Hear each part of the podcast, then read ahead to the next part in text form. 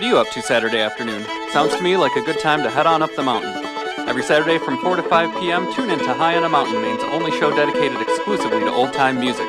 From some of the first recordings ever etched onto vinyl, to the folk revival of the 60s, to today's young string bands, we cover it all. So come along on a musical exploration of the hills and hollers of southern Appalachia. That's High on a Mountain, every Saturday from 4 to 5 p.m. on your community radio station, WERU.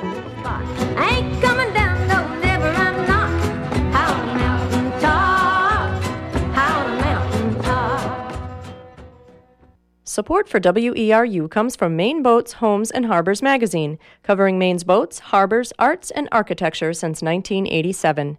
Bringing the coast as close as the mailbox. On the web at maineboats.com. Who stands for truth, justice, and the American way? It's Community Radio, WERU FM 89.9 Blue Hill, and on the web at weru.org. Boat Talk is made possible in part by the Red Fern Boat Company of Hancock County. Since 1982, offering maintenance, storage, and restoration for power boats and sailboats. Also offering dockage on Mount Desert Island. RedFernBoat.com. It's just a few seconds before 10 o'clock, and you are tuned to WERU FM 89.9 Blue Hill, 99.9 Bangor, and streaming online at WERU.org. Boat Talk with your hosts Alan Sprague and Mike Joyce is up next.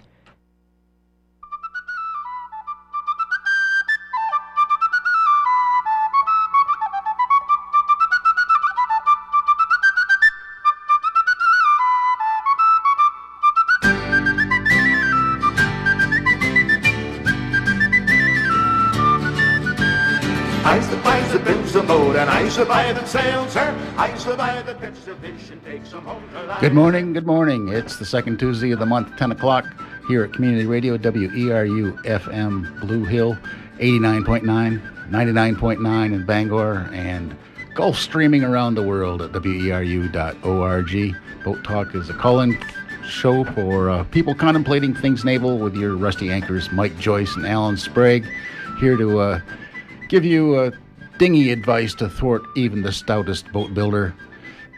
That's And- a good string of them there, Alan. Alan starts with a pun. Yeah, and I have another, well, semi pun to get to in a little bit, too, from our friend Jeff Gold, who has been uh, helping the restoration of the uh, Charles W. Morgan whale ship. Right. 170 some years old, but we'll get around to that in a little bit. What will we? Uh, what else will we get around to? We, uh, have a lot of little things. yeah, we're talking about it, and um, sometimes it's hard not to overbook this hour. So we've underbooked this hour, and it is uh, um, just a matter of fact that we haven't taken a call from a non-guest for the last two months. We That's had Cap- right. We had Captain Kelly on. That's remarkable. uh, yacht captain uh, Captain Kelly the uh, uh, January, and in February we had uh, uh, Bob uh, Bob uh, Bob Curtis. Bob Curtis, thank you, Yep. uh, who was stranded on the Bell Buoy. Uh, back in 1984 for 27 hours on a night in January where it just wasn't very nice out. And Yeah. got a lot of feedback on that. I tell you what, I recommend that if you're at all interested and you didn't hear that story, you go to uh, boattalk.org or weru.org and the programs are archived there, podcasted. And if you like a good sea story, that I think is the second best sea story we've ever had. Um, the first one involved uh, a lot more money, so. uh, the first one we would say would be Skip Strong uh, rescuing Ah, the yes. tug in a Mayday situation with his loaded oil tanker next to a shoal off of Florida, thereby winning the largest marine salvage award in history because the tug was not an ordinary tug, it was towing a space shuttle booster. Mm-hmm. And the United States government protested the award and then it got kicked up. And uh, that's probably the best sea story we've ever had. But the Bob Curtis one from last month, boy, that, that was just something. And if you think about it, um, our ability to survive uh, a lot depends on making fire, just in general. You know, none of us would survive the winter without heat, even this winter.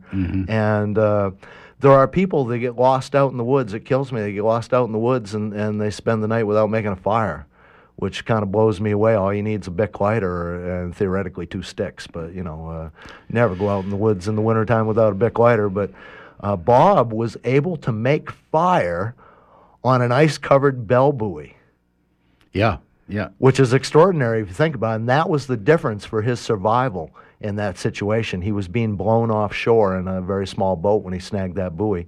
And uh, he ended up burning his hip waders. And it was a very hot, smoky, uh, uh, toxic fire that turned his so. face black and everything, but it, it dried him out and provided heat and also cheer. But he made fire on an ice covered bell buoy. It was Yeah. just extraordinary. And, uh, you know, highly recommend if you if you didn't hear that account, it's in the first part of last month's program. Go check it out on the computer. Yeah. And um, do you want to begin with some of your little things first? Oh, let's uh, first off, uh, you know, if we talked to anybody this morning, we should have probably called uh, the people down to the boat school in Eastport. The uh, arrangements have. Speaking of calling, let me throw out the phone number for Oh, anybody. good man. That'd probably be a good idea. Uh, our toll free call in number is 1 866 625 9378. 1 866 625 9378. If you have anything at all you'd like to talk about boat talk, and you know, this is Women's History Month. We're probably would be very good if we could talk to some of the women boaters out there. And once again, we had uh, Captain Kelly Clicker, who is a, uh yacht captain, spent Right. most of her career down in the Caribbean and uh, uh, mostly on power boats, and and uh, talked to her about what it's like to be a female yacht captain, and she didn't see any disadvantages hardly at all. I see none either. And there are again some advantages. So there, um, it's an open boat this morning, though, so to speak. I like that. Yeah, open boat, and uh, we are, you know, basically dedicating the uh, program this morning to talking to you. And again, if you want to wander up and kick the keel, we'll drop what we're doing and and definitely speak with you. There are a couple little things in the news, and again, the uh, arrangements down to the boat school in Eastport have changed. It is uh, no longer. Um, Owned by the uh, town of Eastport and administered by Husson College. It is now owned by the Friends of the Boat School.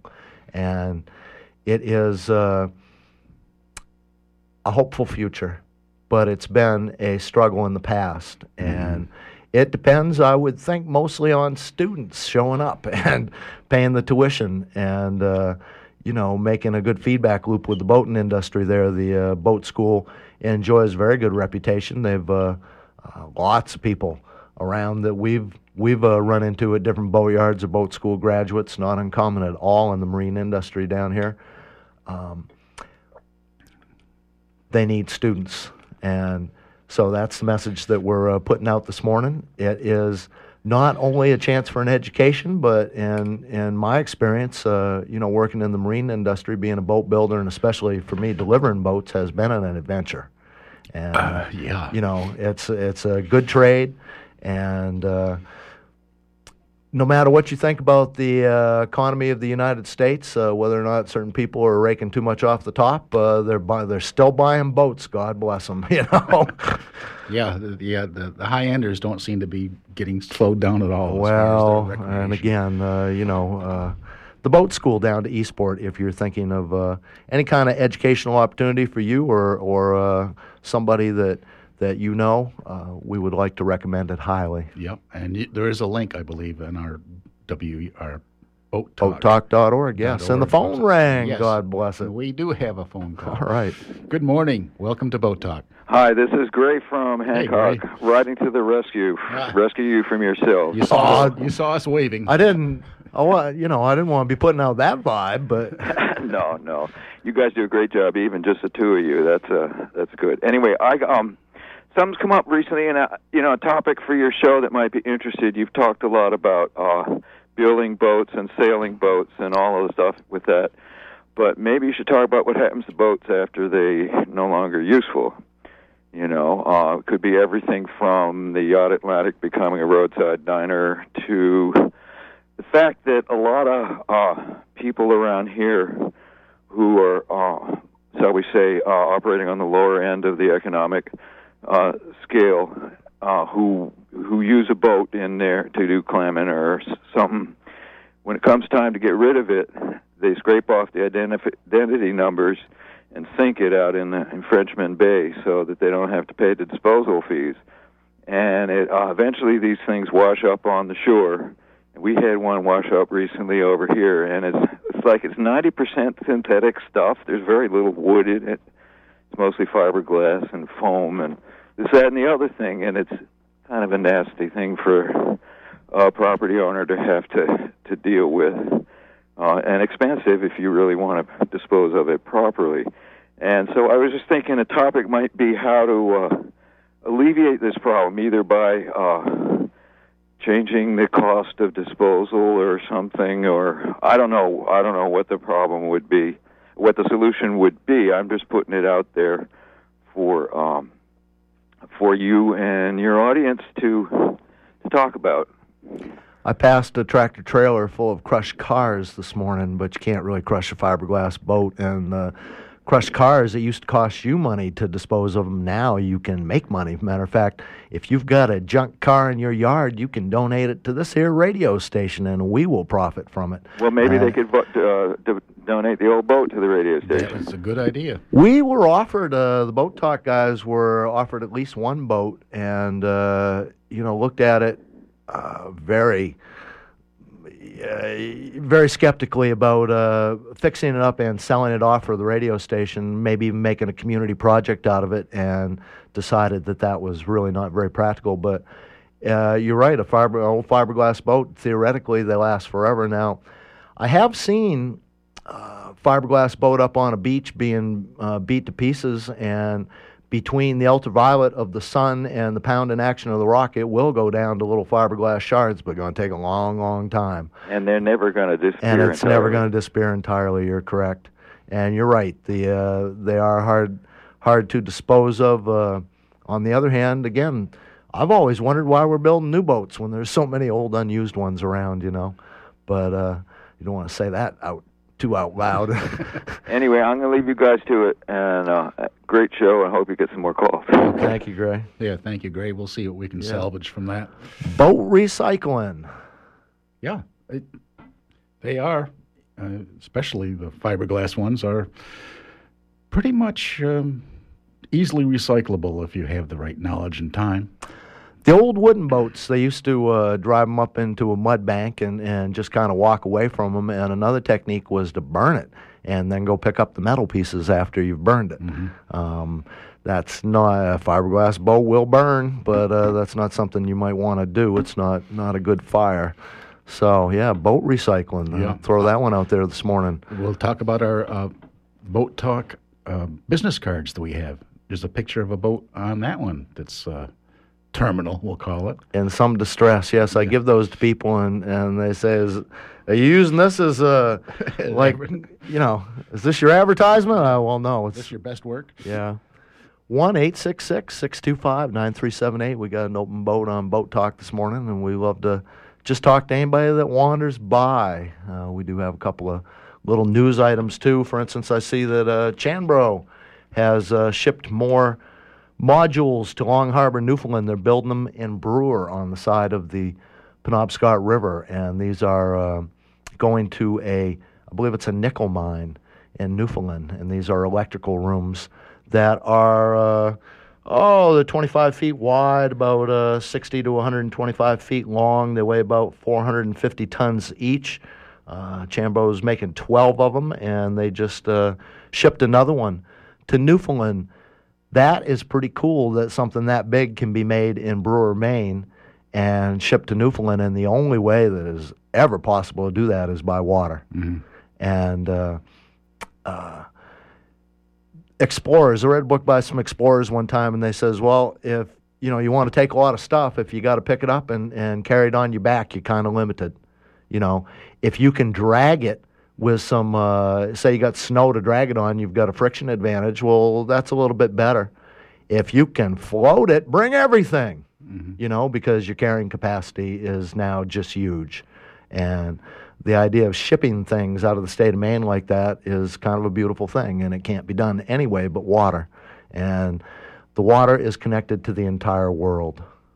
You're right. You're right. Yep. It is. It, I guess we could look at it as a business opportunity for us Mainers because there are a lot of places in the country that are unable to do that. Well, and there's uh, you know there's been a long uh, history of the three port policy in Maine. Uh, the whole Searsport thing is under uh, great controversy at the present time, and uh, you know we don't have a proper container port in the state of Maine. Portland is one of the biggest oil ports around, but a lot of it goes up to Montreal by pipeline, I believe. It used to anyway. I think it still does. And, um, you know, uh, the best way to ship anything, again, is by boat. Uh, definitely the most efficient transport. And can, you're, you abut the entire world when you have waterfront, which is uh, a pretty big thing, I would think.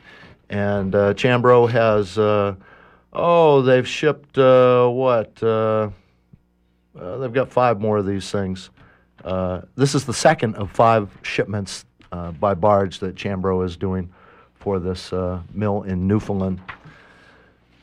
Lobster fishery back in the news too, and last year was a record lobster catch, up over 100 million pounds. And just 10 years ago, the record catch was 49 million pounds. It's doubled in 10 years. Wow. Wow is right. Now, the uh, 78% of the fisheries value of all the fisheries in Maine is in the lobster fishery nowadays, and that didn't used to be either. But uh, the other fisheries are going by the board. There are hardly any ground fish boats left in the state of Yeah. Maine. Our friend Cod Glenn, is a disaster now. yeah, our friend Glenn Libby down in uh, Tenants Harbor would be, uh, uh, you know, one of the last examples uh, going around. But uh, uh, mahogany clams are down. You know, a bunch of things are down, but the lobsters are up. The largest lobster uh, catch in the state of Maine is right here in Hancock County, and the largest lobster catch in Hancock County is the town of Stonington, Maine. That is the center of the lobster universe, if you want to think about it that way. The catch is up, but the profits for lobstermen are down because the price is down. It was over, up over four dollars a couple of years ago. Now it's uh, three thirty or so, uh, according to this thing in the paper. I don't know what it is today. Plus the cost of fuel. Cost of fuel, yes. And again, we've speculated in the past when the boys will go to more efficient vessels, catamarans, so to speak. And the first fellow that's lobster fishing out of a catamaran is going to get teased pretty hard by the other boys until they get, compare their fuel uh, costs. So, um, the lobster fishery, we've been talking about it. Um, again, it is setting records, and they ascribe that to our conservation meas- measures here. Excuse me. However, we had a news item, uh, and this is fodder for a, a future Boat Talk show as well. Diane Cowan uh, of the uh, Lobster Institute, I believe, she's been in, in the uh, science end of, of uh, lobsters and promoting them for a long, long time. She's scared about the balance of the uh, the uh, profile of the population, and basically her contention is that they're about all the same age, our lobsters, and we catch the teenagers. Yeah. Yeah, Taking, yes, just one, pretty much the total, uh, we'll call them graduates of the, from the Lobster High School. yeah. Ecologically speaking, the better, the more diversity you have in a population, the better off that population is to um, resist any kind of stresses and strains. If you have a uh, you know, kind of a single single uh, profile population and something hits it, you're going to be in some trouble. And again, uh, we don't want to predict any kind of disaster, but the lobster fisheries to the southern of here have crashed basically. And I know this from uh, you know 25, 30 years of delivering boats that we used to have to dodge lobster buoys. Uh, a lot harder than we do nowadays down to the south of here. In fact, they're they're uh, pretty rare. So, Yeah. let's So- give the phone number again. Did it just ring? I yes, saw the it flash of ring. lights. yeah. Somebody just called 1 866 625 9378. 1 866 625 9378. Good morning. Welcome to Boat Talk. Morning, fellows. Ah, what a wonderful voice. Um, I would just like to uh, ask, sort of go around a couple of things. There, there's a great oceanographer, um, Jacques Cousteau, who's now passed on. But I recall that he had developed a a solar-powered cargo ship, and um, this was back probably 20 years ago. And I was thinking, you know, I'd really like to see uh, more focus on maybe devolution and solar powered, um, you know, boats and barges and that sort of thing. And the future is upon us, and they're going to be trying to build these giant windmills out there offshore, and uh, you know, wave capturing energy bubbles and all this sort of thing. It just seems to me as though, you know, the the life of the sailor is going to change a great deal, and um, that perhaps thinking in a futuristic manner wouldn't be such a hard throw up here. That you know, there's got to be a lot of creativity and innovation to to cut down on the fuel and to make boats that are different and you know um, more sustainable and able to get in and out of the the surface that we're going to be looking at in the future. That's all. That's uh. Hold on Thank for a minute. Do you remember the uh, John F. Leavitt was built in Rockland in the mid '70s, and the idea was to uh, go back to sail as a mode of, of uh, hauling cargo. It was lost on its maiden voyage. The plan had a few flaws in it, including they didn't put an engine in the boat. And uh, they they uh, went to Haiti in December from Hull, Massachusetts. Got in a storm, did not act to save themselves. Um, the captain considered it too dangerous for people to go forward and, and secure the jib boom because there was oil coming out of a. Uh, oh, they had a donkey engine for uh, a small engine for lifting cargo up forward. It had a overflow uh, uh, relief tube, uh, you know, a vent. Ha- oil was coming out of the vent for the donkey engine up forward, making the deck slippery. So they just let the jib boom beat the boat to pieces, um, among other things. But your point is good, though. That's why I brought that up. Is is uh, nowadays you wouldn't have to just go back to wind. You could think about alternative, uh, again, making solar power, um, making wind power when you're on the boat. Uh, They are fantastically, I must say. Uh, I've, I've delivered a bunch of boats that have wind generators hanging on the backstay. They're kind of noisy and will kind of make you a little crazy while they're whirring there.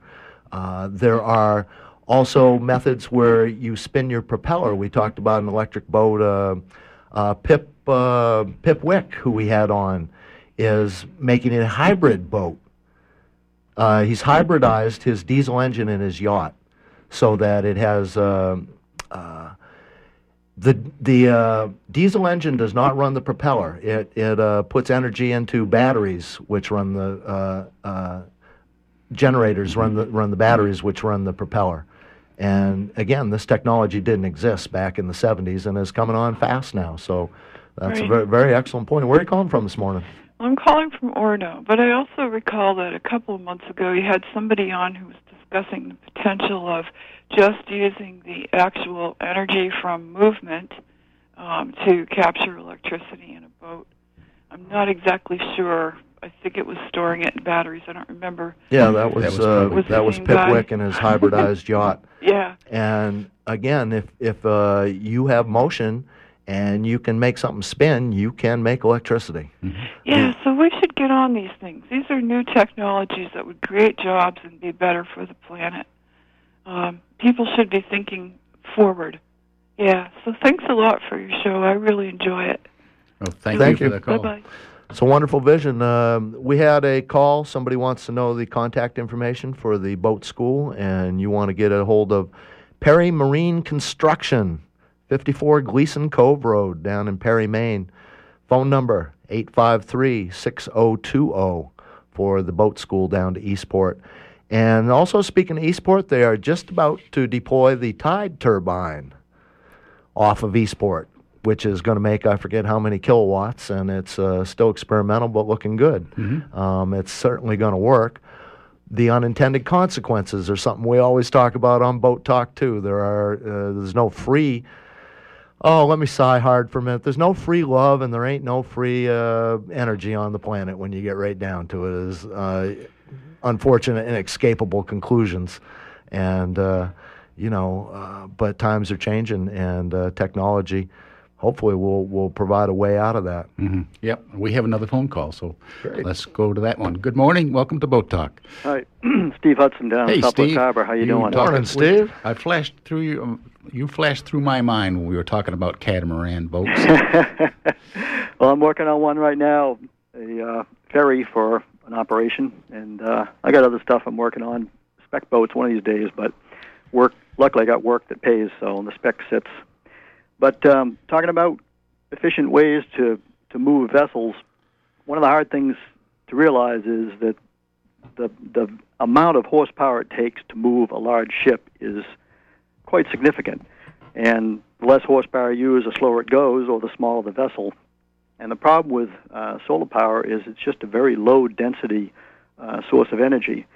Um, harnessing the wind with kites or sails or um, um, kites or sails works, but again, it's a that becomes a very uh, complicated and complex system. It's not it's certainly not trivial, as you know, to move a small vessel with a with a rig. The loads on it are tremendous. Think of what it's like to move something uh, you know a thousand times bigger than that. And my my point being that in all this talk about trying to be more efficient, the place that we need to be more efficient is on land where we can do stuff like this, where we can put out stuff that can collect low density energy like solar power and reserve the oil to where it needs to go, which is transportation. Because there's really there really aren't too many alternative ways for moving um, large volumes of stuff across the oceans. I'll get off my high horse. Good luck. Thanks a lot. Math is cruel, isn't it, Steve? Sometimes. It is. It Yeah. is. Uh, it's frustrating, but we keep trying to make things more efficient. Well. Thanks. We'll see you. Thank you, Steve. Yep, bye. Um, I remember seeing a, a boat that somebody had converted. Uh, it was probably about a 40 foot formerly power boat that they'd converted to being solar powered. And uh, it had all the beauty of a railroad car. You can imagine all these flat panels all across the top. Windage. Yeah. Windage is bad on a boat.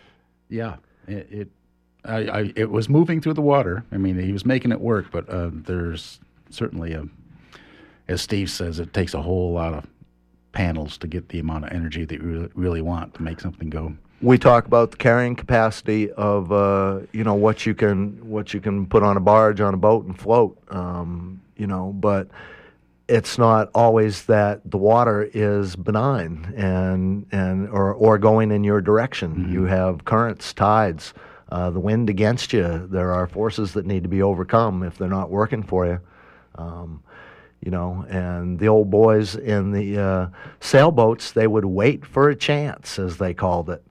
Uh, you know, sometimes you just couldn't get there from here today uh, if it was dead to windward and and uh, you know uh, against the tide and and no room to tack. You're just it's just not going to happen. So again, uh, oh, there no free energy, uh, strictly speaking, on the planet. We are doing boat talk this morning, and we left the boat open to talk to you folks. 1 625 9378 is the phone number here. I was uh, telling you about the, uh, you know how all the lobsters tend to be teenagers nowadays, but here's a little article from the uh, Bangor Daily News, and a fellow caught a 27 pound lobster off of Rockland. It was about 40 inches long. He's called it Rocky because it's got such big claws, uh, you know and he has donated it to the Maine State Aquarium, apparently. Uh, no, to the Department of Marine Resources has it in its aquarium in Boothbay Harbor, and they are out there. That was caught offshore, 27 pound lobster. Um, we're all thinking, yeah, it'd probably be kind of tough. yeah, yeah. Don't want to eat that guy. So uh, let me talk about uh, Jeff Gold and the uh, Charles W. Morgan that he's been working on for the last couple of years. He fit, sends uh, an email once in a while gives us an update of how things are going. Um, they're starting to plank up the outside of the boat now. When we talked to them last, they were just finishing the ceiling on the inside of the of all the ribs. Now the uh, the planking on the outside. Uh, here's where the where the puns come in. He sent a picture, and I think uh, people think that Mike and I know a lot about boats, but I think this will bring a question to your mind too, because uh, in this picture, Mike's um, uh, Jeff says, "Note the new gripe awaiting a new stem." Now, I've heard a lot of gripes on boats, but I don't think I've ever seen a gripe on a boat. I was thinking that if a boat gripes, maybe it it uh, uh, it kind of stalls out, uh, pointed up into the wind. Yeah, that's an attitude. No, this is this is a a piece of wood. A piece of wood. A I new- could not new point to the gripe on the Char- Charles W. Morgan. Uh, let's throw that one out there this morning. Yeah, he also mentioned that the gripe is not a four foot knee, which gives us a little bit of a clue. But Does anybody know what a gripe is? Does that resonate with anybody? I couldn't. Again, I'm a boat builder. I couldn't point at it. yeah, I, What's I, what's, what's your gripe this morning? I you know what? No gripe with that. Do you know anything about the Charles Morgan's gripe? Yeah. Uh, what's a gripe? But uh, interestingly, also for you people who do uh, like to look at YouTube, there is a uh, YouTube uh, link for the uh, construction of the or the repair, the restoration of the Morgan. The uh, YouTube is uh, site is called USA One Whale Ship Zero. I'm not sure just the significance of that, but USA One Whale Ship Zero, and you can see some some of the activities going on rest- restoring the the Morgan, which now has a anticipated July 2013 launch date, at which time the boat will be 172 years old. Uh, there aren't a lot of whale ships left, Alan. The uh, industry has changed. Yeah. Once again, the phone number here one eight six six six two five nine three seven eight, and there's a couple people waiting on the phone. Let's say hello. Good morning. Welcome to Boat Talk. Good morning. How are you? Good. Who are we speaking with? Where are you at? I'm Richard Kane. I'm in uh, Sedgwick. All right. Hello, Richard. What's up, Richard? And I, I have a, a common question. Um, you had mentioned earlier that the reason why the uh, lobsters are doing so well is due to conservation. And maybe we need a clarification of that uh, from you. But my understanding is that the, um, the reason why the lobsters are doing so well is that the groundfish are all but gone. And the ground, groundfish, uh, the lobsters were the, were the food for the groundfish. So the problem with that is that um, it leaves an industry that, uh, or a fishery that is all but uh, uniculture. And if anything out there could um, uh, hurt the lobsters, then the uh, jobs for all the fishermen uh, would be threatened. What do you know about this? I mean, what I've heard is from the Penobscot East Resource Center, which is a great uh, research center for um, the fisheries in in the Gulf of Maine. Yes, those are good people down there. That's an ex- absolutely excellent point, Richard. Again, the predators for the cod are uh, really not there like they used. I'm sorry, the predators for the lobsters are not there like they used to be. There is um, news out that the cod population has been reassessed, and scientifically speaking, it's an absolute disaster, mess, crashing, and the Hmm. fishermen do not want to agree with that. They can still catch them, and that proves to the fishermen that there's a cod. But you're right. Uh, you mess. Well, uh, I got a degree in biology, and the most interesting stuff that was studied was ecology, and the ecological web is is uh, such an important concept because the web each part pulls on each other part, and in some ways you can't even you can't even uh, appreciate. And unicultures, as you say, is dangerous business in in uh, the real world. Yeah, I think it's important for the uh, for to retain the, the, the jobs in, in our on our coast that we have a diverse uh, fishing industry and a diverse population of, of fish. And groundfish are really important to bring back. Um, I, I don't know what the current state of the work is. Uh, uh, do you to bring back the um, uh, groundfish? Well, there's going to be a lot less uh, fishing for them, according to the new uh, ground fish assessment, uh, which again is, uh, you know, the first way you, I guess, improve the stock is is not catch the other ones. But right, no, it, it's a mess, man. And and uh, one thing I learned from fishermen a long time ago was uh, catching the fish is not the hard part of the job; it's selling it. You know, you got to Right. have markets. There's no more uh, fish market down in Portland like there used to be, for instance. That's why all the boats are, are have gone to Massachusetts. Mm. Um, the ones that are still fishing the Gulf of Maine, uh, you know, used to come and go from Maine here, and, and they they've just all moved to Massachusetts. Um, again, delivering boats, we dodged those things hard, going back and forth. Point Judith, Rhode Island, uh, uh, New Bedford, Mass, uh, Gloucester. They are just streaming in and out of there. Spe- uh, going past Point Judith in the night, you are going to be dodging fishing boats coming back and forth off that R2 buoy there. There's, Right. there's a there's a procession of them. So they're again the effort is, is still out there, but it, it's not being concentrated here in the state of Maine. Right. Uh, again, 78% of our fisheries value now is just in the lobsters. Uh, they've crashed to the south of here. Uh, again, we're, we're kind of uh, encouraging uh, single age culture, and I hate to sound pessimistic about it, but man, it, it worries me. And we do intend to talk to Diane Cowan about this uh, sometime in the near future. Is it uh, crashing south of here because the waters are warming up? That's part of the theory. The there are several theories. another one was that uh, uh, too much pesticides in the water, too much runoff from uh, uh, fertilizer from people's lawns, and Uh, uh, fish farms also are some some some sometimes a source of uh, lobster uh, because they use a uh, insecticide in the uh, fish farms to keep the uh, Hmm. sea lice out of the salmons, and unfortunately, it's has drastic effects on the lobsters in the area too. Right. Some people correlate it with the uh, heavy spraying they did for West Nile virus a few years back. Hmm. And now they catch lobsters down there. They haven't disappeared completely, but a lot of them have what called black shell disease, and they come up all ugly. And again, you caught that lobster, but you can't sell it now. Nobody's going to want to eat a, an ugly black lobster on their plate. I think it's important to to recognize and to emphasize that the whole reason to have a a, a real multicultural um, population of, of fish is to retain the jobs in in on our on our coast, and uh, and if we need to, uh, you know, for the time for certain periods of time, cut back on on catching certain breeds of fish. Then I think that that's a uh, and and if we need to raise the price of uh, some fish, perhaps a, a small bit, so that the fishermen can continue to earn uh, a decent living, then I think that that's a reasonable approach. Problem is, once you suspend a fishery, uh, it's hard to get the fishermen back.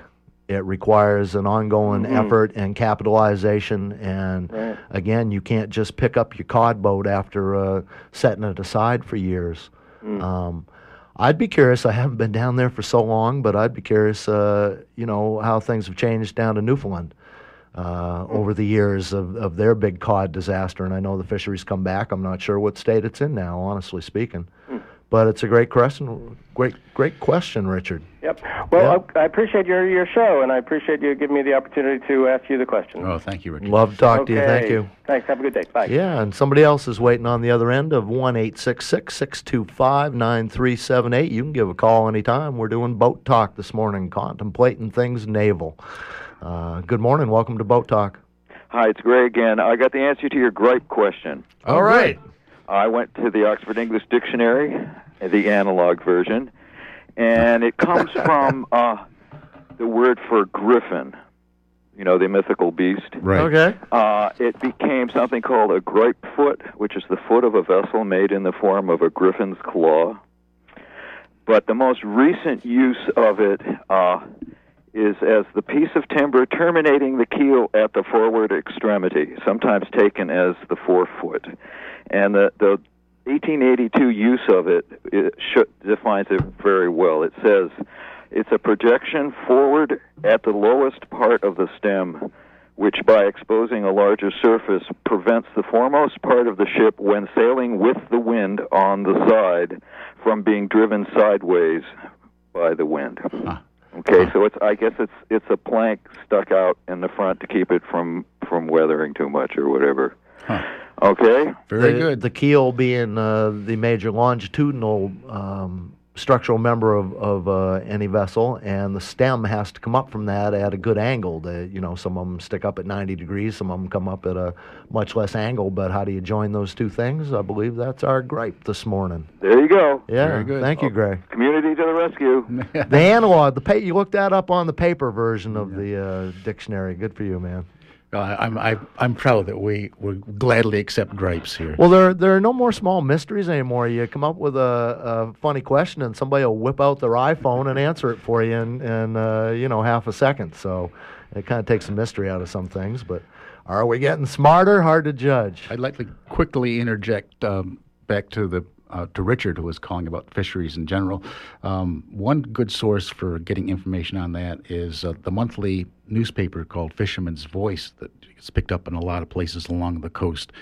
And uh, in this month's article, there's an article, oh, a little, yeah, a, a letter by our friend Dan, Dennis Damon talking about uh, the fisheries in general. And he said he recently viewed a DVD that I would really like to get a hold of. I think you can probably get it through our libraries, but the DVD is entitled "The End of the Line: Where Have All the Fish Gone?" And it's a uh, probably not a very cheery DVD, but as part of that DVD, and I find this very amazing.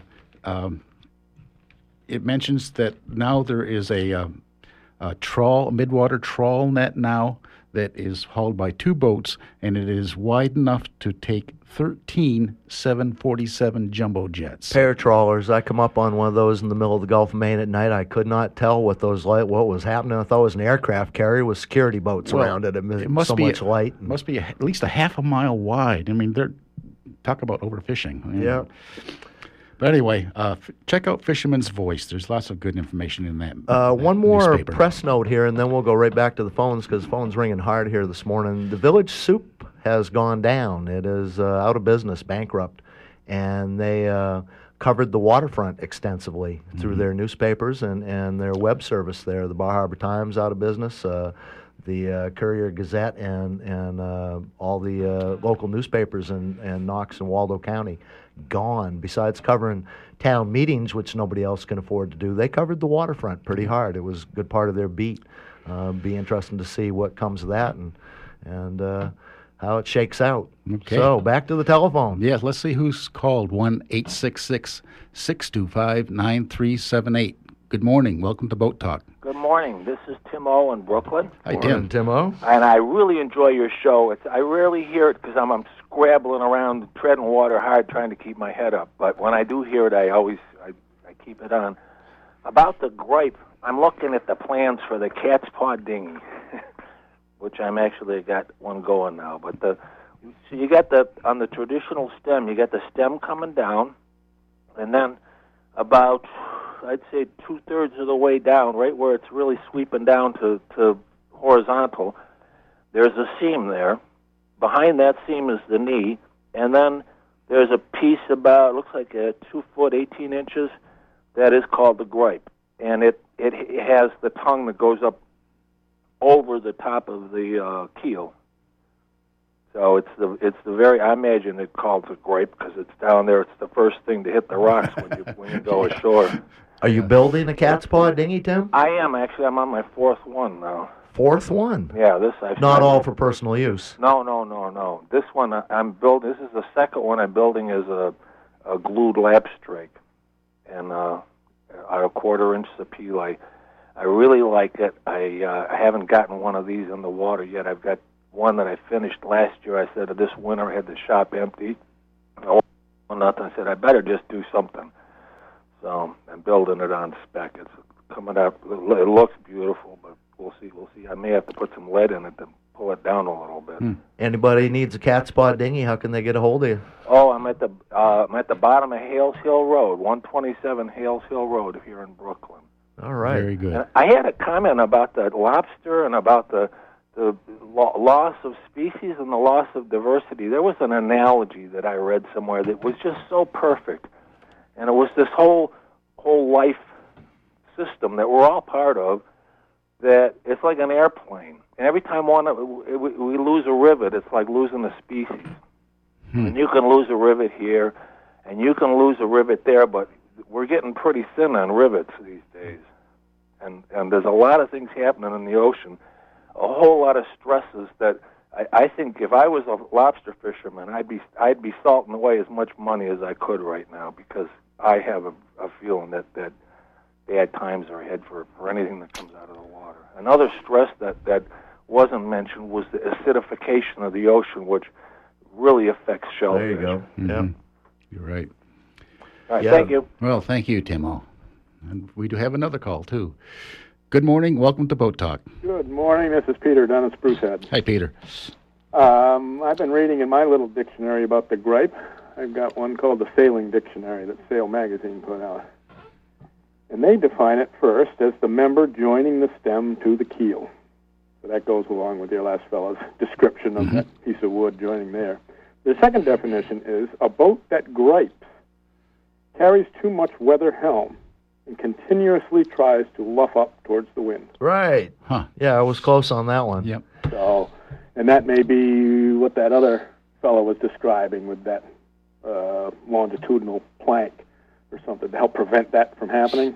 Weather helm. Every Yeah. once in a while, we try to explain our uh, technical terms around boat talk here because one of our favorite compliments is I don't know nothing about boats, but I like that boat talk. So, uh, weather helm is let's imagine you're steering the boat and you let go of the wheel. Um, it will turn up into the wind by itself. Um, uh, if it had a lee helm, it would turn away from the wind. That would be a bad thing. It's safe for the boat to turn up into the wind because it's going to stall up there and and uh, you know won't won't uh, turn sideways and get in all kinds of trouble being blown down. Um, on the other hand, it's a matter of balance. Uh, you know whether uh, the center of effort from the sails is balanced over the center of uh, resistance of the boat, you know, and, and you get those things right, you can have a, a neutral helm, but a little bit of weather helm is considered good. A lot is not good. You fight the boat all the time. Right. Yeah. I guess catboat sailors. Right. Yes. Exactly. Yep. Yep. Constantly tugging on those tilts. Right, and you, can, you uh, with a cat boat especially, you can uh, control the helm a little bit by uh, adjusting your centerboard up or down too. Yeah, yeah. And By again, it's all about center of effort forward and aft. And, Yep. Yep. Uh, on the news of uh, Village Soup, we were reading a report last night that quite possibly the uh, folks at the Free Press um, may be in the process of purchasing the Village Soup conglomerate there, and uh, may as soon as next week have things back up and going. It's hard to believe Which that would be good. you know there, there would not be those local papers. Although a friend this morning showed me yesterday's Bangor Daily News, and we went through it looking for ads. There weren't hardly any, and all of them have .dot .com on it. Uh, the Bangor Daily was advertising itself, and every time it did, it it uh, included the .dot .com, which is a big way they're doing business nowadays. But uh, ad content, wow, way way down. Price of the paper paper's just gone up too. So Yeah. hard times Yeah. for uh, But that's paper. a nice blend with the Village Soup. Yeah. formula is to, to blend the two um, so that they help each other out. It was a great idea, and apparently it wasn't quite working out. So, can't wait to see what happens next. Well, maybe somebody with some more business smarts gets in there. Yep. Because I think the model does work. Just you got to figure out how to get it to pay. We got to have news of what's. Uh, you got to have your local news somehow. Yeah. Um, but again, it's a problem to uh, cover it. Um, you know, who's going to go sit at every town meeting? Not me. Yeah. right. Thanks, Peter. Good Okay. talk to you this morning. Phone's been ringing hard here. We got a uh, strobe flasher, and it has uh, been a little lightning storm here this morning. Is somebody else standing by? I think we have a, a brief reprise right now. Oh no, there is one more person. Let's go right to him. Good morning. Welcome to Boat Talk. Morning. This is Visionary calling in from Freedom. Freedom. Uh, yes. Good to live in freedom, man. I love it. Beautiful. Working on homestead life and staying simple. All right. So you you were talking earlier about the ships that drag the net and wide enough to to grab uh, air, airplanes. It's wide enough to take in 13 747s. Oh my goodness! Just the thought of that is blowing yeah. my mind. I, I'd love to know, uh, a what as a, as a like a fisherman's philosophy, that kind of practice. If, if that's a if you kind of agree with that, and or if it takes away from smaller industries, smaller fishermen, is that is that kind of ruining the gigs of the smaller fishermen? Well, Uh, I think it's more, more than just the small fishermen, but yeah, you're right. It, this one has to be t- towed by two boats, but still, it's huge and it's taking away, you know, a great You know, what kind of damage does that do to other other ecosystems? Well, I don't have any more information about that, but it seems to me that a big trawl like that would be hauled for a very long distance too. So I think that any whale or turtle or any other uh, air-breathing animal would probably suffocate. Oh, amazing. I love this show. I don't know anything about boats, and this is this is where I'm learning slowly.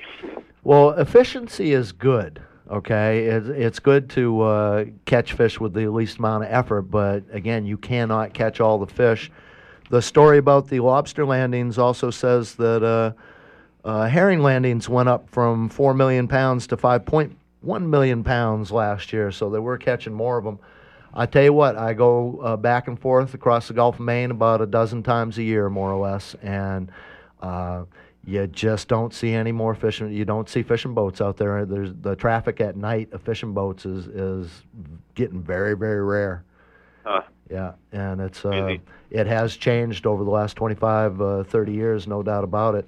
But and again, uh, a summer or two ago, came up on a, a, a two pair trawlers that were uh, working at night, and coming up on these things, you recognize vessels by their lights at night, and this looks like a small city up here, and, and a lot of white bright lights, and, and obviously somebody's working doing something and I am trying to puzzle out who's up here in front of me and what I need to do about it. What the heck is this? Yeah, what they're towing, or you know. Yeah, for a while I thought it was an air. It had to be an aircraft carrier, and perhaps the little lights I saw going around, which were were net tendon boats, turned out to be.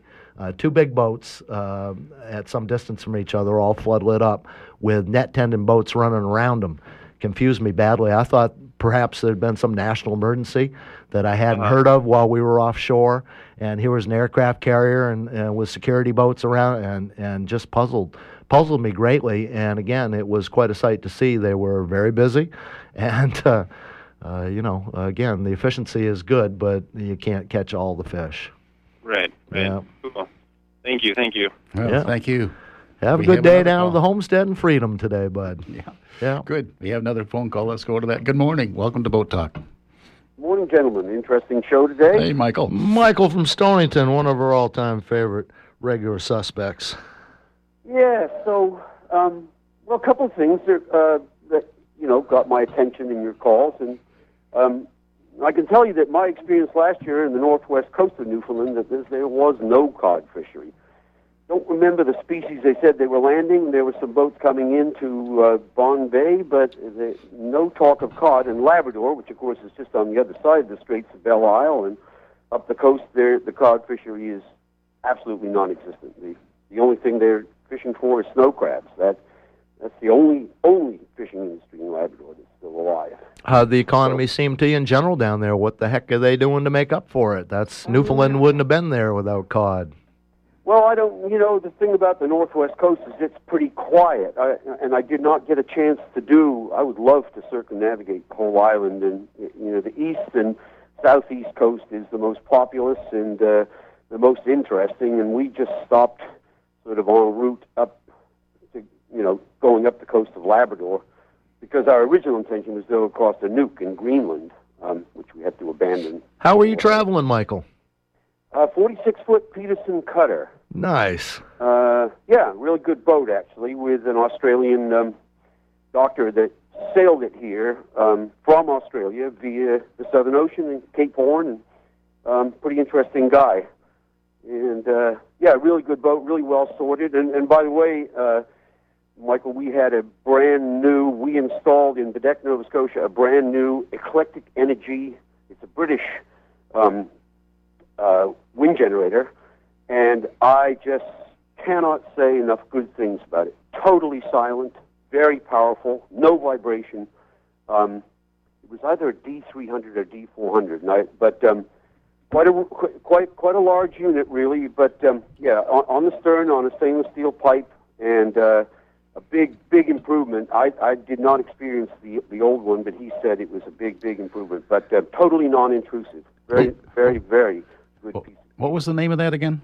Eclectic energy. Eclectic. That's an excellent little, uh, Yep. you know, take on e- electric. I love it. Yeah, yeah. So it's a British unit and um, really a beautiful quality piece of gear. I, I really can't say enough good things about it. So we had that and a couple of solar panels. How's how's business down to your boatyard this season? Uh, busy as usual and uh, no complaints. Um, well, yes, I could complain. No gripes. retire, but uh, I, I wanted to make a comment about the gentleman who called about you know it takes a lot of power to push boats, and and I think I think that one of the um, one of the things that eh, about pushing the boat along is actually you know every boat has a theoretical hull speed, which is approximately 1.25 to 1.35 times the square root of the waterline length. So, and and that hull speed is when when you're going from zero knots up to that hull speed. Actually, it takes very very little energy to move a boat. It's when you hit that hull speed that you're hitting the wall. You're hitting the seriously steep hill, and that's where your fuel consumption and your energy costs skyrocket. Uh, one of the boats I maintain here has a modern Volvo electrically controlled diesel in it, and um, it's a 33 foot boat, and you can cruise you can cruise at eight nine knots and burn a gallon and a half an hour. But if you want to go 10, 11 knots, you're, you you go four gallons an hour in heartbeat, and um, and that's you, you- know that I think that's when you look at the, mod, the, the challenges to face with scarce and expensive fuel. Um, this, this multi-hull talk for lobster for lobster boats. I know, I know, as you said, the first guy to do it is going to get heaped upon. All kinds of derision will be heaped upon him. But I saw a catamaran in the Orkney Isles. It was a lobster boat, and um, if you think about it, if, if you build it long, so you've got the waterline length, um, you've got two narrow, easily driven hulls. It can be really wide, so it gives you a big, stable working platform, and uh, you can put the motor anywhere you want.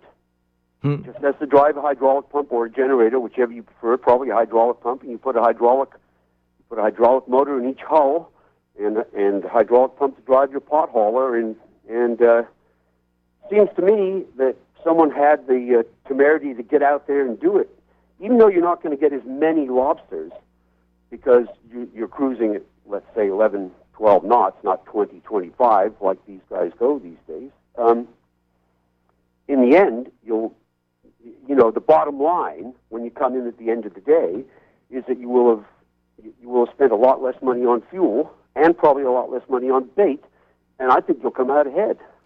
I'm I'm kind of waiting for the first person to jump off this cliff um, here in Stonington and see see what happens. But There's our I- fortune, man. Let's design and market it and sell it to the boys. We'll make a million bucks. What do you think? Ma- make, make a fortune building boats, right? okay, yeah, yeah, right. I've heard that one before. Too much honest labor, bud, if you haven't noticed.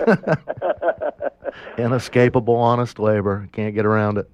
Yeah, but really, you know that the, that that old thing of the the um, it really is. It's why hybrid cars are are I, you know I think not such a great thing. You when you hit the hill, the battery power turns off and the gasoline power comes on, and that's and that, that's their shortcoming. You know, you got it. That that what that that whole speed is the is the all controlling factor, and that's that's where your costs just skyrocket. Right. So you need a seventy foot long catamaran. That's the solution. Yep. All right. Thank you, Michael. All right, man. I'm gonna let you go. I got to get back to work. I got a bulkhead I'm cutting out here, but uh, good to talk to you, and uh, maybe next month. Thank you so much. We are uh, running out of time at the end of Boat Talk here, but Alan's got to plug the Maine boat builder Yes. show is coming up. Yes, I'm always glad to mention the Maine boat builders show happens down in Portland uh, on this weekend coming now. And there's all kinds of uh, good boats to look at. And just quickly tell you about one thing that noticed uh, that I saw. At noon on Saturday, they're going to have a marine troubleshooting competition. yeah. Why look for marine trouble, Alan? Yeah. No, this is this is There's for high plenty school. occurs this is naturally. for high school students who are actually in the learning phase and they want to be able to uh, have a little competition between different groups to uh, see uh, how how sharp they are at picking out Excellent. excellent things. What are the what's the dates for the boat show? the boat show is Friday, Saturday, and Sunday. The uh, what is it? The Third week in March usually. yeah, well, it's it's this this coming Friday anyway. The se- I think it's the seventeenth or sixteenth, seventeenth, and eighteenth. Um, and you can there's a website if you would like to check things out. The website is portlandcompany.com. Portlandcompany.com forward slash boat show. And- Boat shows, uh, let's put it this way: there's a lot of people walking around there smiling. It's Yeah. a it's a happy event. Yeah. It's a very happy event. And right now, there are a lot of people in boat shops all over the place, frantically trying to get their stuff together to haul down to the boat show. We've actually, uh, you know, taken boats out the door with wet paint on them, sort of Oh, thing. yeah. And and then we get down there and you find out that other people bring their works in progress, and you didn't have to finish it to bring it down and show it. And uh, what a what a uh, revelation that was. But again, uh, not really doing that so much anymore nowadays. But the boat show, uh, 16th, 17th, and 18th, down to the Portland company down the east end of uh, Commercial Street in Portland would be where you're aiming for.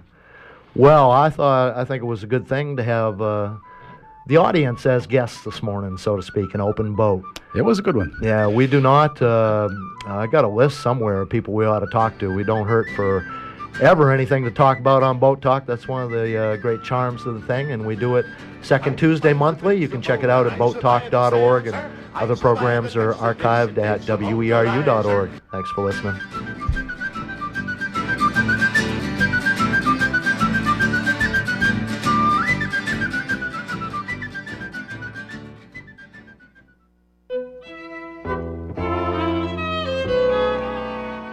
Mainstream media.